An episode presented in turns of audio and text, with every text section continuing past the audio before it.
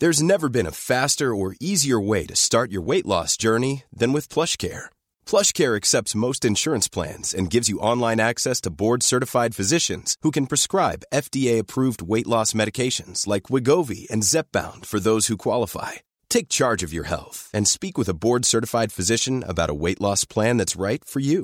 Get started today at plushcare.com slash weight loss. That's plushcare.com slash weight loss. plushcare.com slash weight loss. I'm going to give the people what they want. Sensation, horror, shock. Send them out in the streets to tell their friends how wonderful it is to be scared to death. Välkommen till skräckfilmscirkeln. Vi sänder direkt ifrån helvetet tillsammans med Xenobitesen kring den fyrkantiga pusselkuben. Er giv denna heta dag är jag, Patrik, och intill mig sitter leksaksmakaren själv i form av Fredrik. Another day in hell är i alla fall eh, vid porten av det. Eller vad säger du? Jajamensan, vi får ta Virgil ut på en liten spin här på en guidad tur i de nio nivåerna. Ja, eh, idag så eh, tar vi vid där eh, gårdagens program avslutades. Så vi ska ge oss i kast med ytterligare två filmer ur Hellraiser-franchisen. Jajamensan. Hur kändes det igår efter vi hade diskuterat de här två första? Ja men det kändes bra och nu när man har plöjt igenom en hel franchise så där man ser dem så snabbt in på varandra så märker man ju lite utvecklingen. För nu, jag tänker de filmer vi ska diskutera idag är ju slutet på början till en franchise och början på en ny franchise kan man väl kalla det. En ny sub-franchise typ. Ja, helt klart. Allt inom samma eh, universum. Ja. Men eh, vi drar väl igång med eh, Hellraiser 4, även kallad Bloodline. Jajamän. Och här kommer en trailer.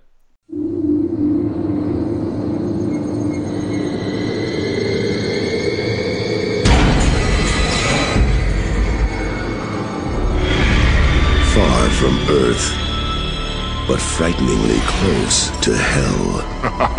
A new dimension in terror Nowhere to run, no escape. has a very familiar face. I am forever. 500 years ago, a mystical box was created. The key that unlocked the door to absolute evil. Oh my god. From one generation to the next, the descendants of its creator have been cursed. Kill them all. Now, the evil must be stopped to close the gates of hell forever.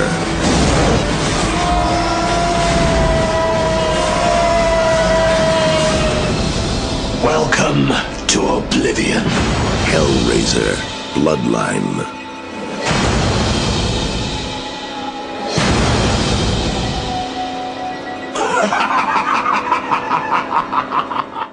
Pinhead är tillbaka igen och denna gång sprider sig den ändlösa skräcken ända ut i rymden.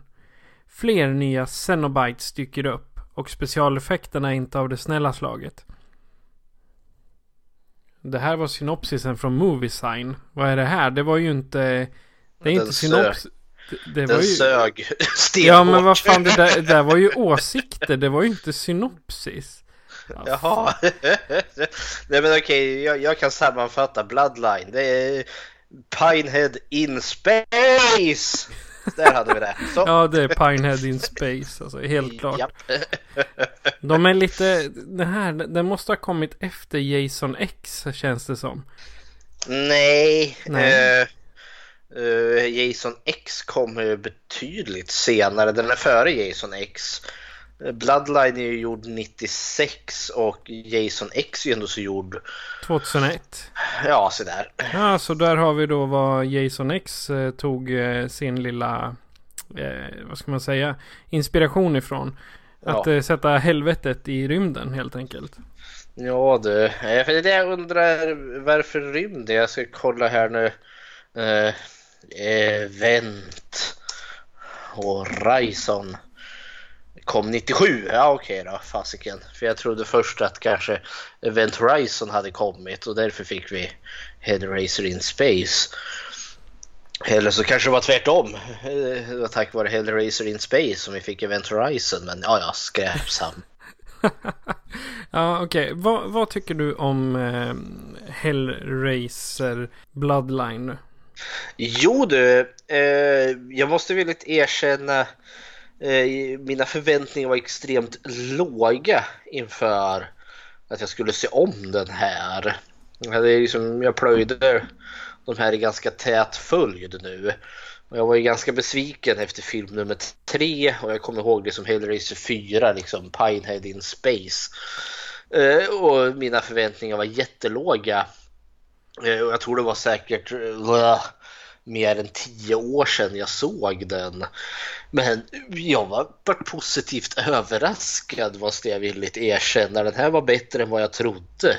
Betydligt bättre än film nummer tre, helt klart.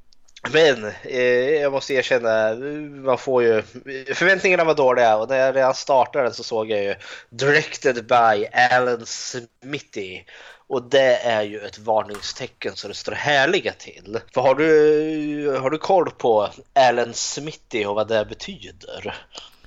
Nej, faktiskt inte. Jag, jag ser att hans ordinarie namn är Kev, Kevin Yeager. Ja, när en film är regisserad av Alan Smithy då vet man att då är det ett, ett pseudonymnamn. Då har det varit sådant ofantligt strul på filminspelningen att regissören har tagit bort sitt namn ifrån filmen. Och då ersätts det då med namnet Alan Smithy. Så man vet när en film är regisserad av Alan Smithy då vet man att då har det varit problem under själva produktionen. Så det är ju Kevin Yeager som har gjort den, eller åtminstone stora delar av den. Men sen har det uppstått kreativa eh, problem under filmen och han har sagt jag vill, inte, jag vill fan inte att mitt namn ska vara med på den här jävla filmen. och då byts det ut till Alan Smithy. Typ David Lynch gjorde ju samma sak till filmen Dune. Om man ser den förlängda varianten då är det också en Alan Smithy-film. Och sådana så har jag för mig att regissören till den här filmen Shark en film som gjordes i närheten av Hajen. Han valde ju också att ta bort sitt namn. Söker man på Alan Smithy och de filmer så hittar du en hel del som regissörer har sagt Fuck this movie, I don't want it. Ja, så, sen, det är ju, eh, så det är ju ett varningstecken redan där kände jag. Oh, film by Alan Smith, ja okej, ja, det här kan ju bli riktigt dåligt. eh, Men så vart det han, inte dåligt. han kan uppenbarligen inte enligt sig själv regissera för han efter det så bytte han, han har jobbat med makeup i stort sett hela sin filmkarriär. Så han gick över till att göra enbart det efter. Det är, det är inte helt ovanligt att det blir så. Han har ju gjort, eh, vad heter det, eh, vad heter det, makeup långt innan. Alltså han har ju arbetat på fredagen den 13 och på eh, Terrorn på Elm Street och många av dem där. Så Och ibland, sen, eh, sen 84 har han varit makeupartist. ja, så för ibland är det ju lite sådär att, ja, Eh, känslan jag får är liksom att man, vi skulle casha in på en ny film här, liksom en ny Hellraiser-film. Helt enkelt, för den här känns väldigt mycket mer som att den är gjord liksom för att ja, casha in pengar och den här är ju gjord 96, alltså 90-talet var inte en bra period för skräckfilm överlag. Man brukar ju snacka om typ skräckfilmsdöden på 90-talet. Och den tog ju inte liv förrän Scream kom och det var ju samma år här, 96.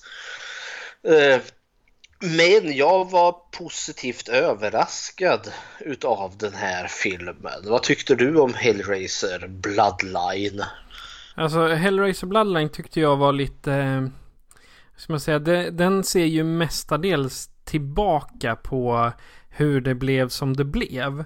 Och samtidigt, det var lite charmigt det här med... För nu får man reda på hur boxen kom till. Eller Jajamän. the layman configuration. Och man får alltså se att det har gått i släkten. Att det har blivit en förbannelse för alla toymakers som de kallas där. Genom alla tider. Att de liksom, de är fast med det här. De gjorde Jajamän. nyckeln till helvetet och nu så, ja, då får de stå sitt kast. Mhm. Från första början till slutet. Men tyckte du filmen var bra eller dålig? Alltså det, med det så ska jag säga att jag tyckte filmens innehåll var bra. Men uppbyggnaden tyckte jag var lite... Äh, det var tråkigt. Ja, alltså jag, jag är kluven till den här. Den är tusen gånger bättre än trean. Tycker jag just då. Men, Helt klart. men jag är också med på det. Alltså jag gillar konceptet här att vi färdas bakåt i tiden. För egentligen vi färdas de tre datum som vi är i. Vi är 1796, sen är vi 1996 och sen är vi 2127. Det är liksom de tre åren som utspelar sig och vi börjar direkt i rymden. Eh, och eh, sen med någon kar där då som har, håller på att öppna den här boxen eller han har en fjärrstyrd robot som öppnar den åt honom. Och boxen öppnas och Xenobitesen kommer upp men de är fast i någon rum och så dyker det upp ett gäng soldater där då och tar honom till fånga för han har gått eh, rogue där tydligen och sen sitter han ner och börjar prata med förhörsledaren där då. Och då går vi bakåt i tiden och det är då vi får den här berättelsen om att han tillhör någon släkte som heter Le Merchant. För det var de som var The Toymakers som gjorde första Lament Configuration där. Och så hoppar vi liksom i tiden fram till som är framtiden. Konceptet jag gillar här är just att liksom boxen, eh, Cenobitesen har ju alltid funnits. De är eviga på något vis och vis. Alltså, du- du- du- så länge helvetet har funnits så har monstren där också funnits. Och där gillar jag liksom tanken att vi kan ju gå bakåt i tiden. Liksom för det Hellraiser på 1700-talet, ja men det, det funkar. Tycker jag. Sen Hellraiser in Space funkade desto sämre tyckte jag. Nej, Ja, men men, där, alltså, där har min, min åsikt till att det innehållet är helt okej. Men uppbyggnaden att ha det i rymden. Det blir, det blir fel. För min del i alla fall. Ja, det är campy som bara den. Alltså det, det B är väl fel uttryck men alltså det, det, det är ostigt, det är lökigt. Så jag, liksom, det, det går inte riktigt att ta på allvar. Men de, jag tycker också att de har skalat tillbaka Pinhead i den här filmen. För i film nummer tre var han mycket mer pratig och liksom kunde leverera lite coola one-liners och allt vad det var. Eh, men i den här känns han väldigt mycket mer som han var i film nummer ett och två. Väldigt mycket den här kalla kalkylerade ledaren som eh, han dödar inte folk personligen utan han har folk som gör det åt honom. Medan i film nummer tre så viftar han hej vilt med kedjor och yxor och allt vad han nu gör. Nej men så märkligt nog så funkar den biten bättre. Men jag gillar för, okej, vi är på 1700-talet i Frankrike. Där vi får träffa den här första Le Marchant eh, som då har fått något uppdrag att göra den här pusselboxen utav någon rik otäck man som heter Monsieur Delilse. Delise, eller jag, jag, jag, jag kunde låta... Delis. Det Delis. il. Det är det, det ill. Ja, okej. Delys, Delys och hans assistent Jacques. Eh, och eh, det är så en ond dekadent eh, adelsman. Och det känns passande för boxen i sig är ju alltid den här alltså, mytoset som jag tolkar så du, är ju, du vill ju ha den här boxen för att du söker liksom det, det ultimata ruset. Det är ju liksom lockar de här människorna ute i, eh, för egentligen makt, lust, eh, sex, pengar, whatever. Liksom egentligen människans sämsta sidor. Men här så tolkar jag det som att den här eh, Monsieur Delys, eller vad han heter, Delysé, han, de ska ju frammana en demon, är det väl. Och det behöver de den här boxen till då för att den öppnar porten till helvetet. De vill väl, det är väl någonting de vill ha. Alltså typ, eh, de är väl eh, giriga eller vad man ska säga. Ja, men de ska ju framana en demon. Eh, för det, det, det kommer ju in en, de får in en kvinna där då, som han assistenten Chuck för med en prostituerad kvinna där då.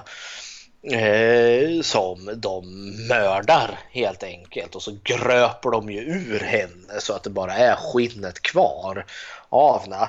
Vilket är ganska groteskt och hänger upp henne. Eh, och eh, jag vet åtminstone jag tror hon var prostituerad. Jag sa samma. Och sen kom ju han och levererade den här boxen. Eh, och med hjälp av den så eh, vad heter det, frammanar de ju demonen som tar liksom typ eh, man ser liksom hur det här tomma skinnet liksom bara fylls upp. Och sen är ju demonen där och bor liksom i det här skinnet och demonen kallas ju för Angelique. Och så vitt jag förstod så, så säger de ju där liksom att en, en framanad demon som de har gjort måste lyda dem i precis allting så länge de inte står i vägen för helvetets planer. Så det de är ute efter är så han är, en så dekadent hemsk människa som vill göra det vet jag, vill ligga med en demon antar jag. för det är liksom, ja, det är ju det som blir grejen därför han eh, assistenten Jack West mördar ju eh, den här onda rika eh, adelsmannen och så tar ju han kommandot över demonen istället. Eh, och den här stackars eh, Lemechent, han som skapade boxen, är ju lite förfärad över vad han har gjort här. När han inser eh, vad boxen är till för. Eh, och vill ju stoppa detta men det går ju inte bra för Angelique tar ju honom där och mördar honom. Och sen tar ju den lilla berättelsen slut där. Och så skuttar det framåt till 1996. Där jag känner att det finns en koppling till film nummer tre. Eftersom att då den här byggnaden som uppstod i slutet efter att hon begravde boxen i eh, cementen där eh, var ju liksom dekorerad med just eh, ja, innehållet på den här element configuration. Och Angelique dyker ju upp där och slår näven i i någon pelare och plockar ut boxen. Ja, just det. På det sättet så hänger ju fortfarande film nummer ett till fyra ihop. Men det här är ju också den, som jag sa där, att det här är liksom slutet på en franchise. Det här är ju den som liksom film 1 till 4 hänger ihop. Men film nummer 4 är också avslutande. Så film nummer 5 börjar på någonting nytt sen. Ja, det var lite synd att eh, för den här, när hon plockar ut eh, burken eller lådan. Det är en fel delstat. Det hade varit häftigt om de faktiskt åkt till det där universitetet där hon begravde, där Joey begravde den från början. Ja, men alltså, det, film nummer tre utspelar ju sig i New York. Ja, fast eh, inspelningen är i Kalifornien. Ja, ja, men det är väl fullständigt saksamma. För då skulle du ju ha, jag menar om film nummer tre utspelar sig i New York, eh, då måste ju film nummer fyra också utspela sig där om de nu ska hämta boxen som eh, planterades i film nummer tre. Det var lite där jag tänkte. Att de, sen om de eh, åker dit av sig själva eller om, de, om det utspelar sig där, det spelar inte så stor roll. Det vore kul om de hade den faktiska byggnaden som blev i slutet av trean. Mm. Ja men det är ju den byggnaden så vitt jag förstår.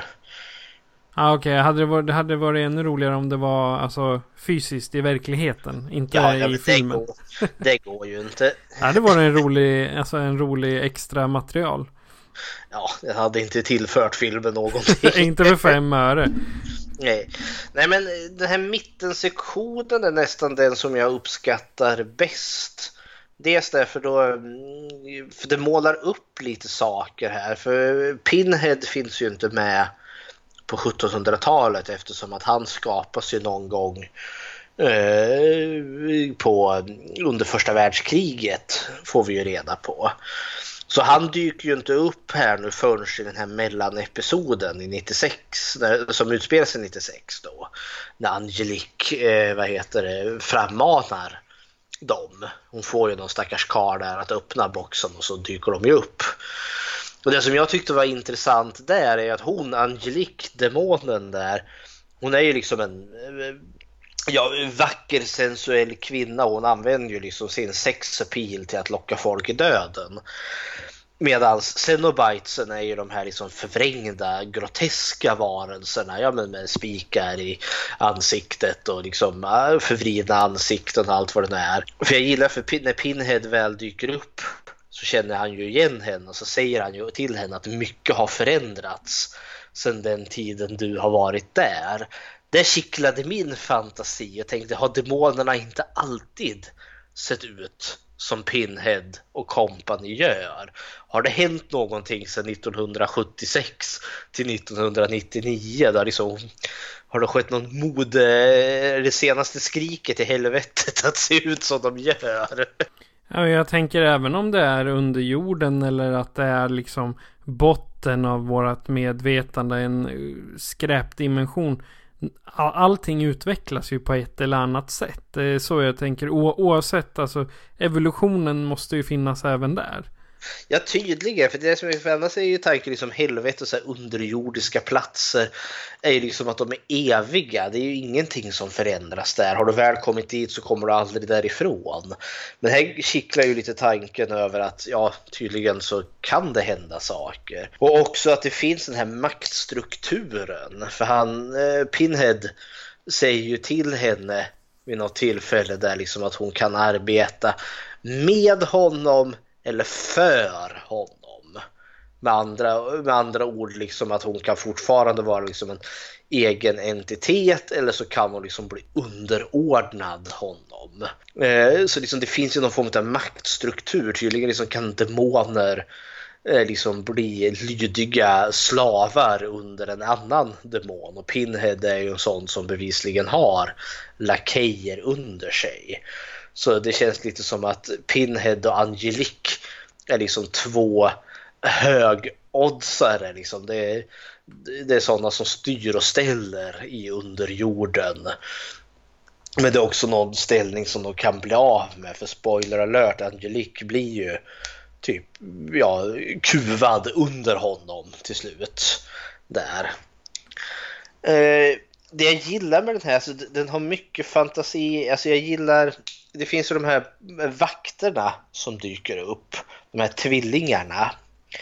Eh, som eh, Pinhead gör till Cenobites.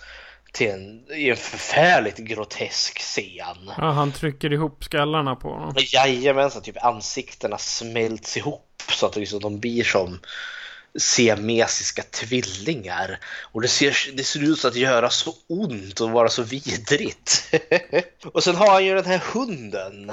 Den här demonhunden som har de här klapprande tänderna vilket känns som en liten callback till han eh, Chatter i ettan och tvåan som också har tänder som klapprar. Eh, så det känns som att det är liksom en liten callback till det monstret. Ja, det är sant. Ja, nej men jag, i den här filmen har, finns ju fortfarande den här samma tanken som presenteras i film nummer tre. Att de vill ha boxen så de kan öppna den och invadera jorden. Fast den här gången så tolkar jag det som att de vill ju ha det här The Toymaker, ättlingarna till Le Marchant att kunna göra den på mycket större skala för boxen i sig kan han bara få ut liksom några enstaka demoner åt gången men gör Le Marchant liksom slutför den produkt som man påbörjade med då kan de liksom helvetets portar bli vidöppna och så kan de bara rusa in och ta över hela världen. Så tolkade jag det i alla fall. Jo men det är, alltså jag, jag tänker han, eh, att de, de vill få honom att bygga en pansarvagn i stort sett.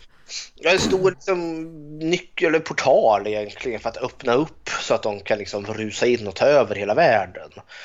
Så den plattpointen är fortfarande kvar från trean. Men i den här så är det liksom inte så jäkla viktigt att han just har den här lilla boxen för den har han vid flera tillfällen till och med. Exakt, men den är, den är för liten. Den är för liten, han vill ha någonting mycket större. Det är liksom storleken har ingen betydelse. Bullshit. Liksom. Mhm. Men eh, och sen det Lemarchans då, det spinner man ju på liksom att i, i släktledet så har liksom det följt med liksom den här kunskapen om liksom the lament configuration. Liksom, men de vet inte riktigt varför som han, pappan i, som, när den utspelar sig 96. Han arbetar ju på det här företaget där eh, boxen låstes in och han är tydligen en jätteduktig arkitekt men han ligger och drömmer om den här jäkla boxen hela tiden. Men i det fallet så drömmer, han vet inte riktigt varför. Men han drömmer liksom om, eh, det har något att göra med några ljusstrålar och de ska liksom studsa mot varandra. Eh, men och Xenobitesen tror att, liksom att när den är klar då öppnas portalen så att vi kan rusa in i världen. Men i själva verket så är det ju liksom till för att stänga inne dem för tid och evighet tydligen. Ja, precis. Men är det inte så att han, eh, att Toymakers genom eh, hela, alla generationer där utan att de vet om det har jobbat för att hitta ett sätt att stänga in demonerna eller Xenobitesen istället för Jo. att eh, liksom släppa igenom deras undersåtar. Ja, ja men så tolkade jag det i alla fall. Ja, för det är ju något så här, det, men det håller ju på närmare 300 år liksom och Jo. att eh, på, på något sätt så måste det ju finnas att de eh, som är utsatta alla de 300 åren, de, på något sätt måste de ju slå tillbaka. Det är så jag tänker. Ja, men jag tänker sen, för det, är lite, för det känns som att det är ju bara de här tre tillfällena egentligen som den här släktlinjen bokstavligen bedrabbade utav Xenobitesen och lådan. Däremellan vet vi inte riktigt eh, hur det har varit men liksom att allt har varje generation har fått lite mer kunskap om det. Det jag gillar med den här liksom mellanperioden som utspelar sig 96 är ju dels har vi lite längre tid där och vi får ju lära känna han huvudpersonen, den senaste ättlingen där och hans fru och hans son. Eh, och frun och sonen blir ju kidnappade utav Pinhead och hans gäng där. För att han vill ju ha dem för att tvinga eh, han där att bygga klart boxen. Och detta var en aspekt som jag inte riktigt gillade för det är den här biten Ja, men Pinhead har en agenda, han ska invadera världen så därför kidnappar han barn och håller dem som gisslan för att liksom få sin vilja igenom. Och det känns inte riktigt som den Pinhead som är introducerad i film nummer ett och två. Det är inte riktigt det här de håller på med. Känner jag i alla fall. De är liksom, i 1, 2, 3 så är de mera de här nobla eh, som rättfärdigar eh, sina, eh, vad ska jag säga, sina ageranden genom att säga att du har syndat, du förtjänar att straffas, därför är vi Ja, här. i ettan och tvåan köper det, inte trean. I trean känns det fortfarande, eller känns det som att det introduceras den här, vi ska ta över världen. Eh, därför behöver vi boxen, bla bla bla bla. Vi är liksom här för att invadera världen. Medan i film nummer ett och två så finns det inget alls intresse av att invadera världen utan det är snarare att de Alltså de, de- är masken på en krok ungefär på, på, på ett fiskespö. De ligger där liksom och dinglar och sen är vi människor fiskar som simmar omkring den där masken. Liksom, oh, eh, vill jag äta den där feta masken? Den ser så fin ut och gör jag det, ja då smäller det. Alltså, då kommer de och tar dig. Medan i trean och fyran känns det ungefär som att de sitter och har en ond plan i underjorden över hur de ska ta över världen och mörda alla människor här på jorden för att de gillar blod och tortyr. Ungefär. Så trean och fyran liksom har ju liksom en helt annan inställning, en helt annan motivation till varför Xenobitesen gör som de gör. Eh, pff jag gillar hur mellanbiten faktiskt slutar. För han lyckas ju inte öppna den där boxen. Det blir ju inte som Pinehead vill att det ska bli. Och så skickar ju han bara en kedja rakt genom halsen på han pappan där och drar tillbaka den med utfällda blad så han blir ju halshuggen där. Och det kände jag, wow, det här var rått. Eh, och ett olyckligt slut just i den här mellanbiten. Vilket jag märkligt nog gillade. Men sen kommer vi ju till sista biten då, för då är vi ju, då är vi ju in space 2127 i rymden flyger vi omkring. Då den senaste eh, nu levande ättlingen till The Le Marchant, eh, spe- eh, The, The Toymaker där, nu ska slutföra den här pusselboxen och stänga in dem en gång för alla. Och det är ju precis det som händer. Lite däremellan. Ja, precis. Det, det är ju så himla lätt. Ja, och, precis, och däremellan så är det ju liksom de här soldaterna som har dykt upp. De är ju bokstavligen kanonmat för att Cenobitesen ska döda dem på groteska sätt. Och det, det är kul ska jag villigt erkänna för det är praktiska effekter och det, det, det är imponerande att se. Eh, men det, det är också väldigt uppenbart att det här är bara, de är bara kanonmat för eh, blod och slafs. Och slutklämmen är att den här jättestora rymdstationen som vi får se så eh, viker ihop sig och blir ju en gigantisk lament configuration, alltså en pusselbox. Och så eh, med hjälp av solens strålar på något vis vänster så kopplas maskinen igång och så eh, blir Pine, Pinhead fast där inne och eh, inte vet jag, dör på något vis och vänster och eh, allting exploderar i en stor fläskig explosion. I tron om att eh, han, The Toymaker, är med i alltihopa. Och säger han Where are you? I'm right here. Sitter de halvvägs till jorden i ett Ja skepp. just det, för han lurar honom med ett hologram där. Ja, precis. Bara... Tekniken övervinner eh, demonerna. liksom. Jajamensan. Och, så, och med det så är Pinehead död och eh, Ännu en gång. än en gång. Och boxen liksom försluten och nu kan och världen räddad för tid och evighet. Och med det så är film nummer ett och fyra nu avslutad. Och med det, Ja. och med det så säger jag liksom att den här är då den delen utav franchisen, quattrologin här, eh, slut.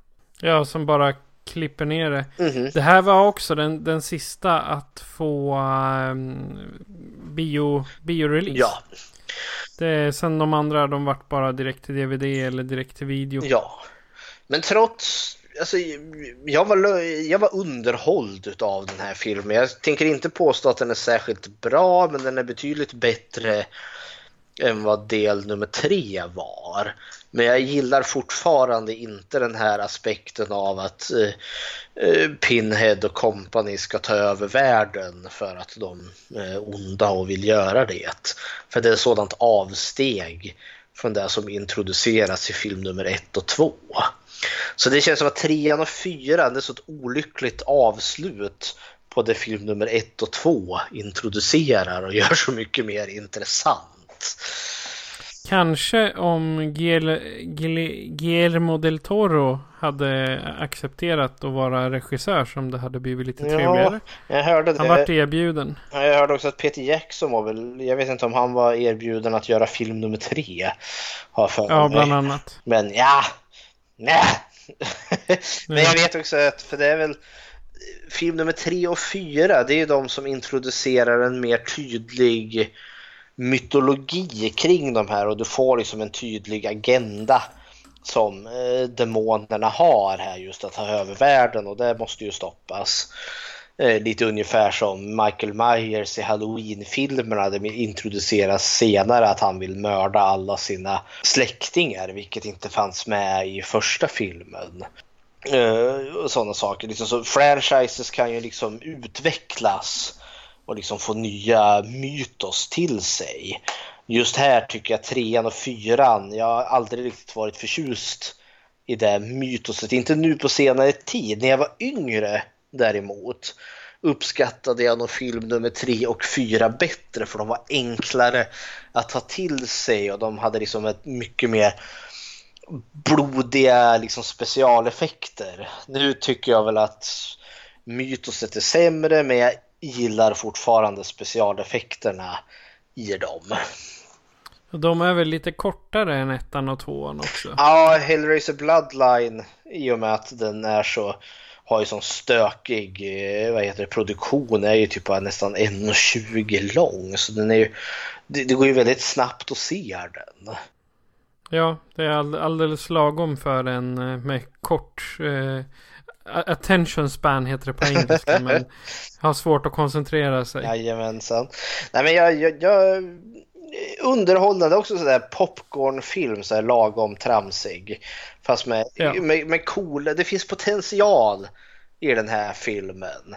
Men jag tycker att, ja, Hillraiser in Space, nej, nej, nej det funkar inte riktigt.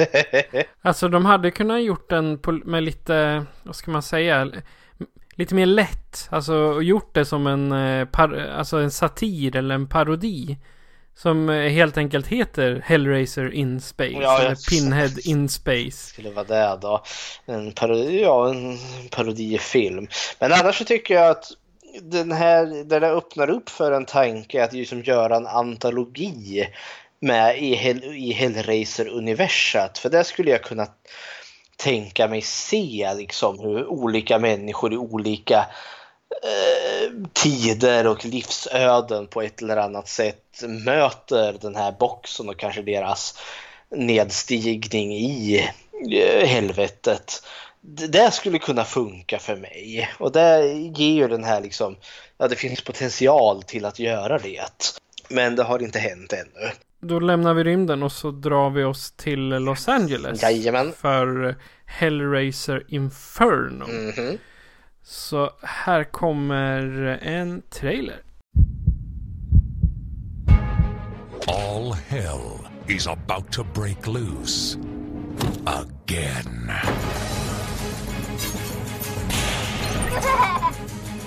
What do you want from me? And this time, a battle between good and evil has a familiar face. Welcome to hell. Hellraiser Inferno. No!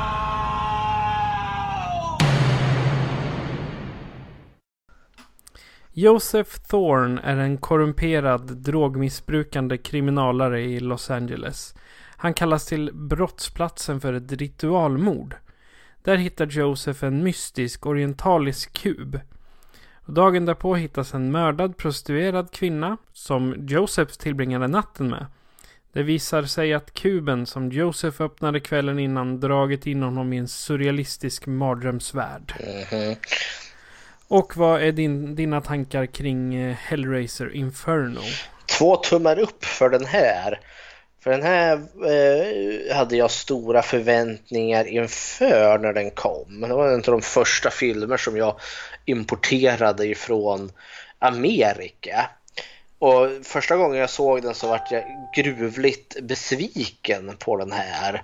För att den inte påminde om varken trean eller fyran som jag uppskattade så mycket bättre när jag var yngre. Men nu är det helt tvärtom. I vuxen ålder här så tycker jag den här är så mycket bättre. För här känns det som att det är någon form av steg tillbaka till ja, vad ettan och tvåan introducerar. Så jag, jag är jättepositivt inställd till Hellraiser Inferno. Vad tycker du? Alltså i början när jag kollade på den. Då, då fick jag upp i huvudet porrfilm. Mm -hmm. Exakt, för det, det enda var dels en massa skrik och så var det stön och jag var tvungen att sänka volymen för att inte störa äh, omgivningen liksom. Så det, och det slutade med att jag satte på mig hörlurarna för det var ganska mycket stön och mm. sådana här ja, skrik. Men det, det försvann ju sen när, jag, när det började dyka upp eh, ja, blodiga kedjor och döda kroppar och så här fingrar som man Mhm. skickar åt höger och vänster. Jajamän. Men jag gillar In, Inferno. Mhm. Den, är den är lite djupare än eh, Bloodline och eh, Hellraiser 2. Det, även om den är ganska våldsam så är den ändå på något sätt djupare. I, det sitter så långt ner i hans huvud. Mhm. Allting. Så jag skulle säga att den är nästan mera en, eh, alltså e- en film om hans psykiska svårigheter än om eh, själva Pinhead och company. Mhm. Ja, men alltså det här är ju, den, den påminner ju väldigt mycket mer om en typ polisfilm. Alltså jag får ju vibbar onekligen till Seven när jag ser den här liksom seriemördar-thriller med den här eh, totalt korrumperade snuten som jagar en alldeles förfärlig eh, mördare som går under namnet Ingenjören, The Engineer. Och eh, något som eh, slog mig är att det känns som att det här det känns som att det är två olika filmer egentligen. Vi har den här polistrillern och så har vi Hellraiser på det. Och det är ju bara för att det stämmer. Detta är ju ett manus som eh, egentligen inte är ett Hellraiser-manus utan som man gjorde om för att då liksom kunna sälja in filmen. Så man har ju egentligen skrivit in Hellraiser och Xenobitesen. Men det funkar förvånansvärt bra tycker jag.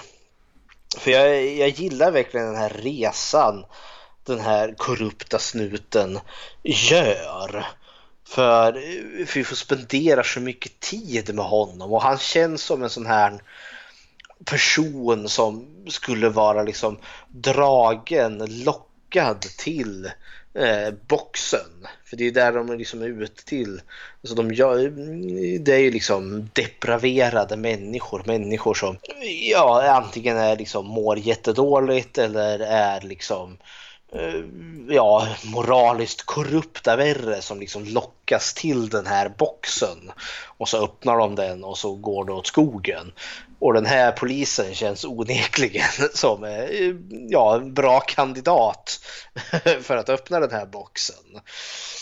Eh, så nej men jag gillar den och jag gillar just också att han polisen där, Josef som han, karaktären heter. Alltså han är ju ett riktigt praktarsel till människa.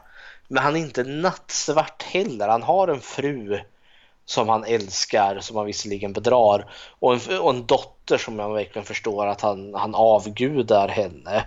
Men han har liksom något, här, något, något hemskt i sig. Eh, för han säger att han måste liksom ut.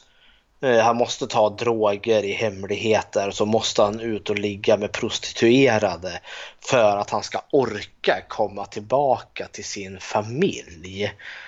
Eh, säger han vid något tillfälle där och jag känner liksom wow, vad står det där för? Familjen är det här vackra fina som han inte kan hantera.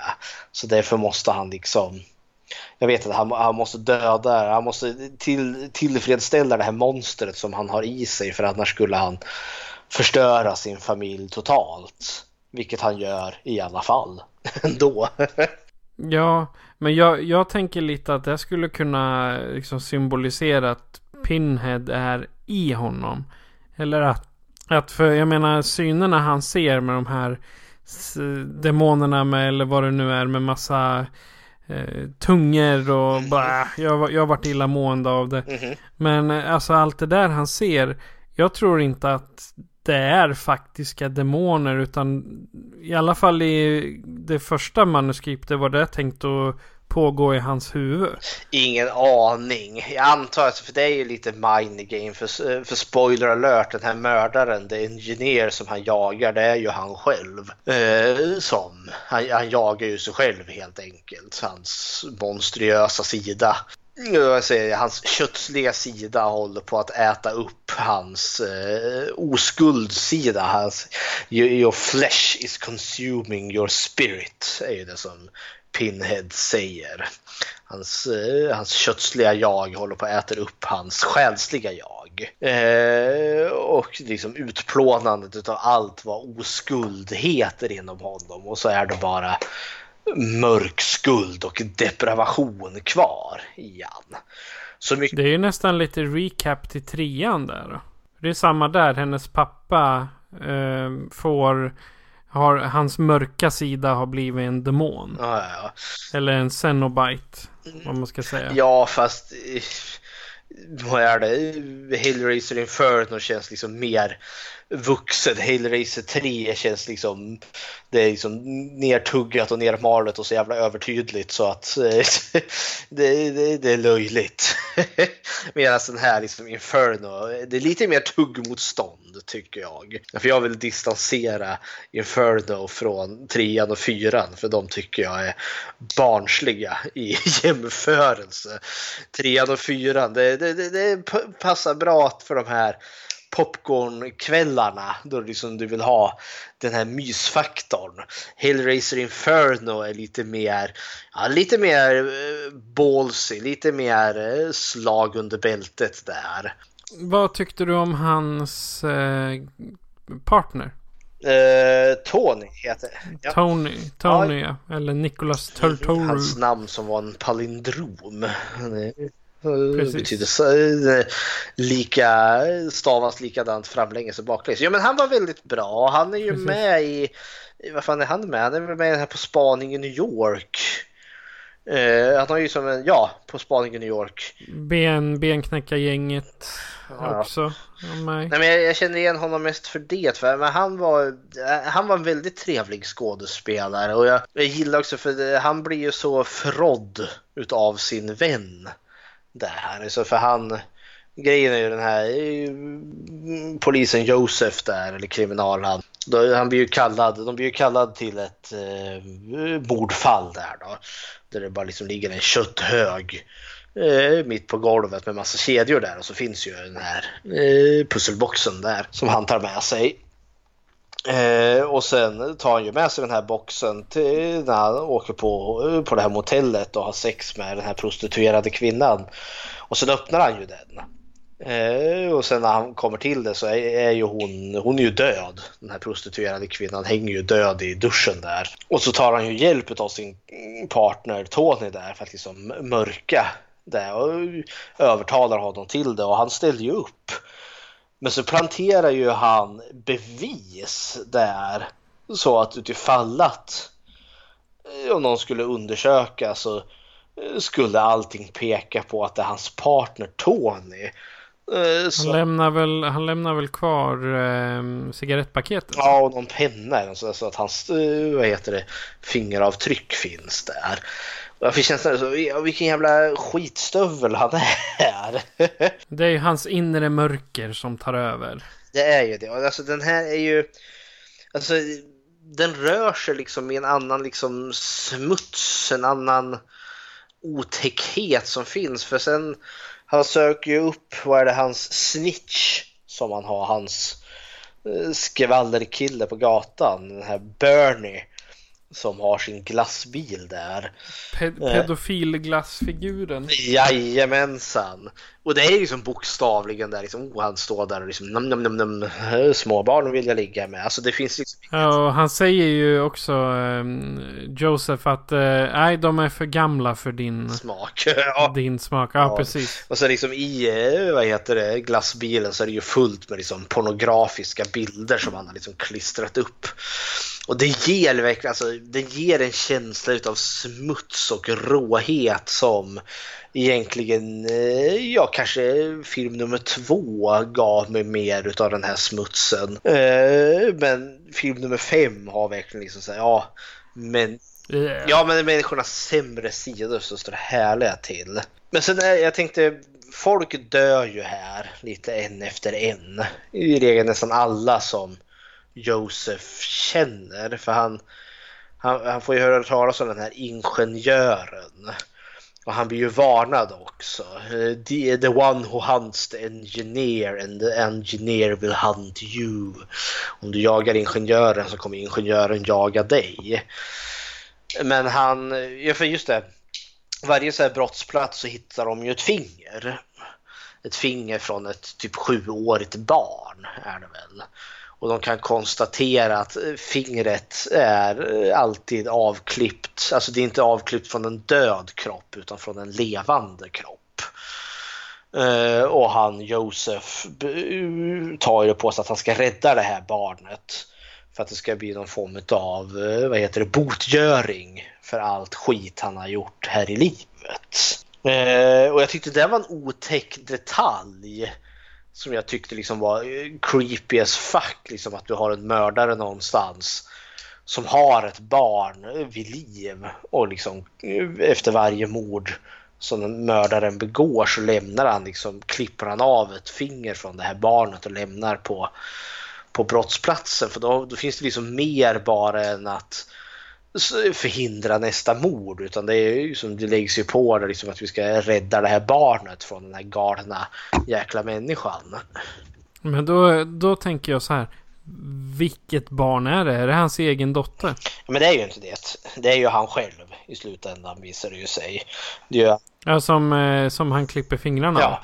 Nej men eh, här är ju det... För, här vet man ju inte riktigt för det här liksom vad är verkligt och vad är inte verkligt kan man ju ifrågasätta sig. För slutet är ju en helvetes nedstigning där han bokstavligen stiger ner i helvetet och konfronterar konfronteras utav alla människor som han har behandlat så fruktansvärt illa. Eh, och som alla också har dött. Den här prostituerade kvinnan, hans snitch i glassbilen, vännen eh, Tony som han, eh, vad heter det, framar för brottet dör ju också. Och sen just det, hans mamma och pappa som han har lämnat på något äldreboende och typ aldrig besökt. Han, hem, han hemsöker dem bara. Ja, nej, men alltså, han är ju vidrig. Och just mördaren, ingenjören, hans sätt att ha ihjäl folk. Det är ju lite olika, men det är ju den här piskan. Så liksom typ är hullingförsedd. Så liksom, man slår den liksom i och så när man drar bort den så drar den med sig liksom ett stort stycke, stycke kött. Väldigt mycket får man inte se, utan du får se, liksom, se eftermatchen av det. Men man får höra när det händer och det var nästan mer effektfullt tyckte jag. Man verkligen hör hur personen lider något så fruktansvärt. Så ja, hepp. Ja, eh, vad har du att säga om eh, själva uppbyggnaden av slutet där? Ja, det är det som är frågan. Så för i slutet är det ju liksom han... Han blir ju... Pinhead dyker ju upp där i slutet. Inte så länge. Nej, Pinhead är ju med väldigt lite i den här filmen överlag. Och det kan ju vara väl en utav jag kan tänka den kritik som kanske riktades mot den här, liksom att folk ville, vi vill ha Pinhead, men nu när jag ser om den så funkar det väldigt bra tycker jag. Det beror ju på hur man ser det, för den här psykologen som han går och pratar med, det är ju Pinhead in disguise. Ja, det är sant. Han doktor Gregory. Vilket jag tyckte var lite kul där närmare slutet. När han kommer tillbaka hem och hittar sin fru och dotter typ frusna till is. För då dyker Dr. Gregory upp. och under hela filmen som jag sett honom så har han haft ett kors sittandes på sin, vad heter det, kavaj, ja, ärmen på kavajen där. Men när han ja. dyker upp för sista gången och det visar sig att det är han som är ingenjören och ingenjören är Pinhead, då sitter korset upp och ner, vilket jag tyckte var en kul detalj. Ja, men eh, där så jagar ju han efter Pinhead ner i i det här magiska underjorden där han möter alla Cenobitesen och alla personer som har dött och han liksom symboliskt dödar ju dem igen med sitt gevär och sen konfronteras ju han eh, med, med Pinhead. Eh, med det som vi har trott varit mördaren som visar sig att det är ju han. Hans äldre jag, hans kött. Som eh, tar livet av hans oskuld då, som symboliseras av hans, av hans yngre jag. Eh, jag tyckte det var effektfullt värre. Men så kan man ju ställa sig frågan, har allting hänt? När när eh, tar saker och ting slut? Alltså tar allting bokstavligen slut eh, från och med att han öppnar boxen efter att han har varit med den här prostituerade kvinnan på motellet där i badrummet. För du först... menar att han hallucinerar allting? Ja, eller är det som så liksom har alla de här människorna faktiskt dött i verkligheten? Eller liksom drogs han ner in i helvetet direkt och han är liksom fast där ända sedan han öppnade boxen och är fast i den. För det, grejen är liksom att han är fast i någon form av loop. För efter att han liksom blir sliten i stycken utav Pinehead där, eller Pinhead där i slutet så vaknar han ju upp där på hotellgolvet igen och liksom oh, allting är bra. Och, och så går, börjar om. Och så börjar det om igen och då skjuter han ju sig själv i munnen. Och det, direkt att han har skjutit sig själv så vaknar han ju upp där på golvet igen med badrummet med boxen och allt. Alltså när han gjorde så första gången, alltså mhm. första gången han vaknade upp igen, då tänkte jag han måste ha varit hög som ett hus. Jag menar, de höll ju på att sniffa kokain och grejer där. Men, ja. Eh, för han kan ju ha snedtänt. Ja. Visserligen, men eh, alltså. Det, det är svårt att säga där. När det är droger inblandade och sen helt plötsligt hoppar allting tillbaka till start. Ja. Då kan det bli svårt att sätta att liksom, nej men det här är Pinhead. Nej, det är drogerna. Ja, och hit och dit. Ja, för det kan vara som så. Alltså, för mig är det både och. För i film nummer två. Då nämns det ju liksom att eh, alla har ett privat helvete. Liksom som att eh, helvetet är inte en stor plats där alla liksom kastas ner i någon brinnande masugn. Utan att det finns ett personligt helvete för alla. Eh, och det säger ju Pinhead till han kapten eh, kriminalen Joseph i, i femte filmen här. This is your personal hell. Eh, så då, då, är ju den tanken liksom att efter att han öppnade boxen eh, är det här hans privata helvete. Jag har alltid däremot velat känna liksom att det som har hänt i filmen faktiskt har hänt. Att Josef inte dör på riktigt förrän han blir sliten i stycken utav eh, Pinhead i slutet. Så att första gången han bokstavligen liksom är fast i helvetet är efter det. Första gången han vi får se när han vaknar upp i hotellrummet och sen skjuter sig själv. Då är han i helvetet. Men jag har aldrig velat liksom, alltså att allt det här innan, det vill jag liksom ska ha tagit del i verklig, den verkliga världen. Eftersom... Ja, alltså han har ju gjort allt ifrån att dokumentera skadorna han har gjort. Ja. Jag tänker där i glassbilen, då får man ju se hur han eh, står och slår eh, ja. kedjan över honom. Mm. Jag menar, men sen syns ju inte bandet. Sen är ju, då är ju frågan liksom, har han, titt, har han skickat bandet till sig själv? Mm. Tittat på det och sen liksom typ spelat över eller raderat det? Nej, här tänker jag att, eh, för det här, det finns övernaturliga krafter som är i spel här. I och med att han öppnade boxen, vilket gör då att uh, Pinhead och Cenobitesen kan få eh, rusa runt och bete sig lite. Det är deras stund på jorden så att säga. Men allt är kretsat kring honom och hans nära och kära här.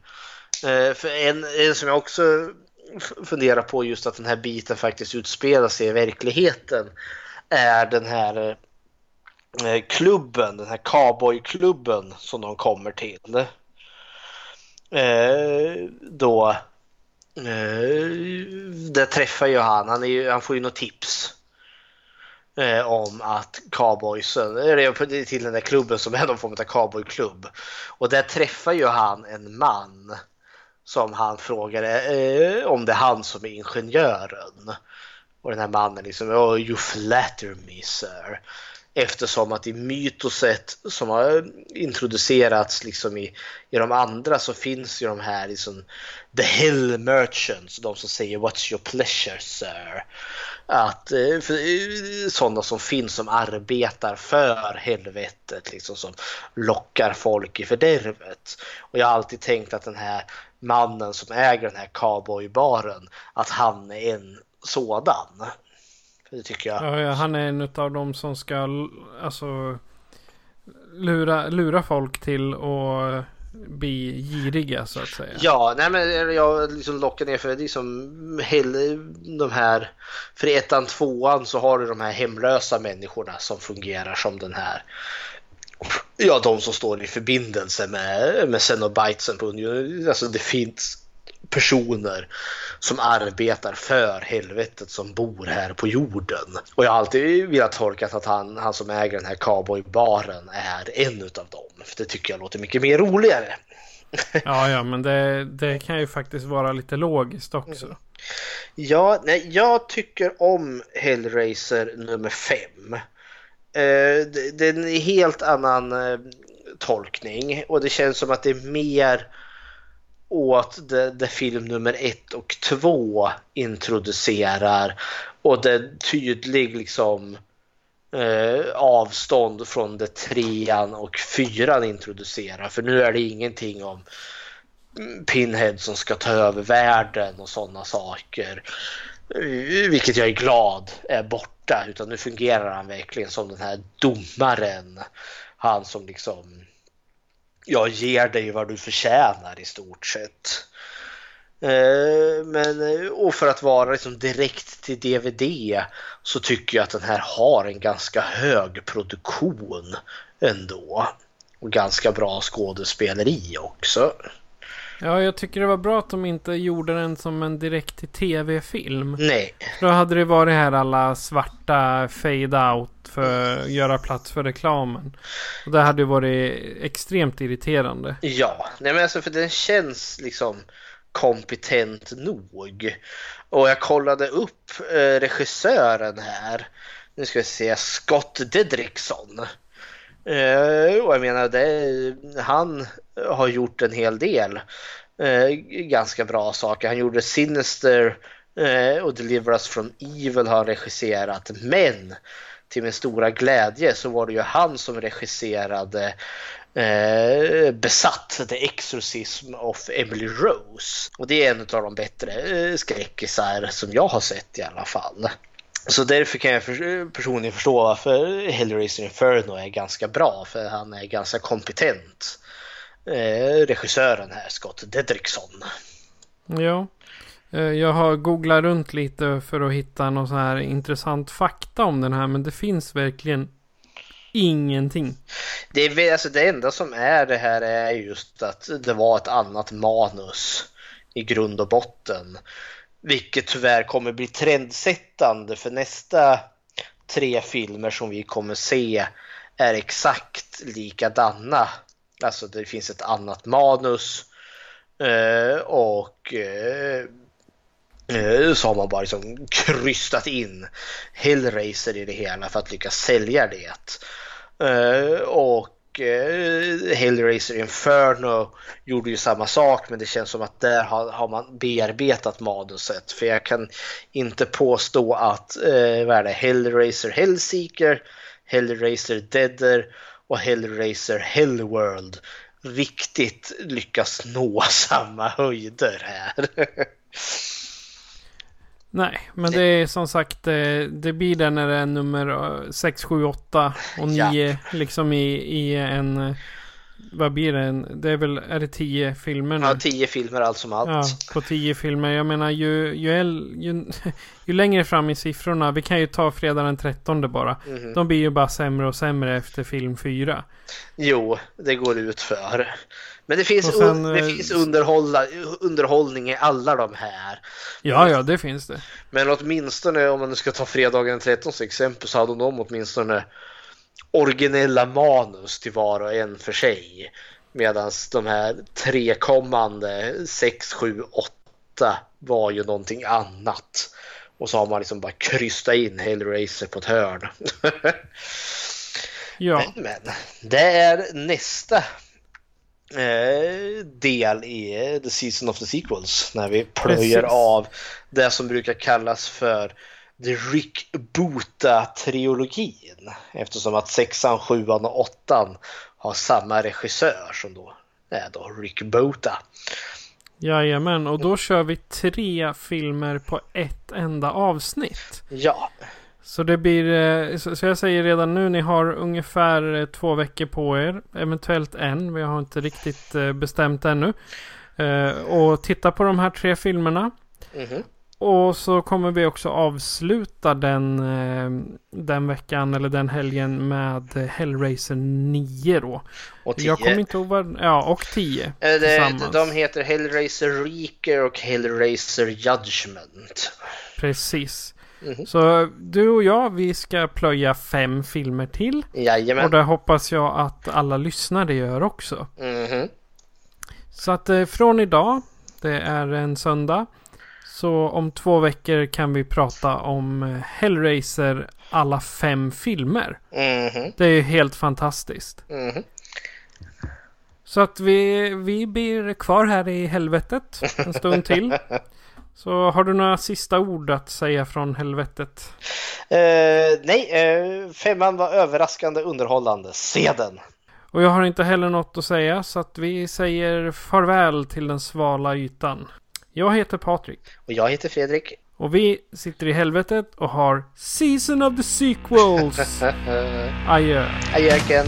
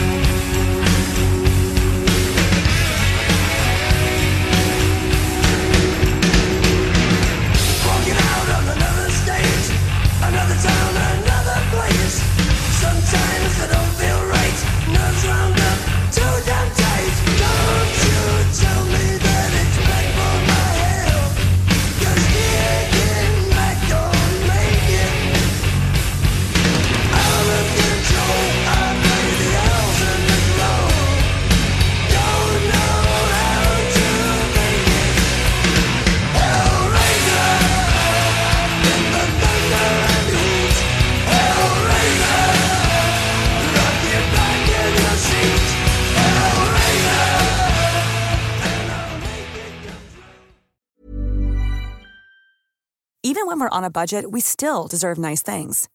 Quince is a place to scoop up stunning high-end goods for 50 to 80% less than similar brands. They have buttery soft cashmere sweaters starting at $50, luxurious Italian leather bags, and so much more. Plus, Quince only works with factories that use safe, ethical, and responsible manufacturing. Get the high-end goods you'll love without the high price tag with Quince.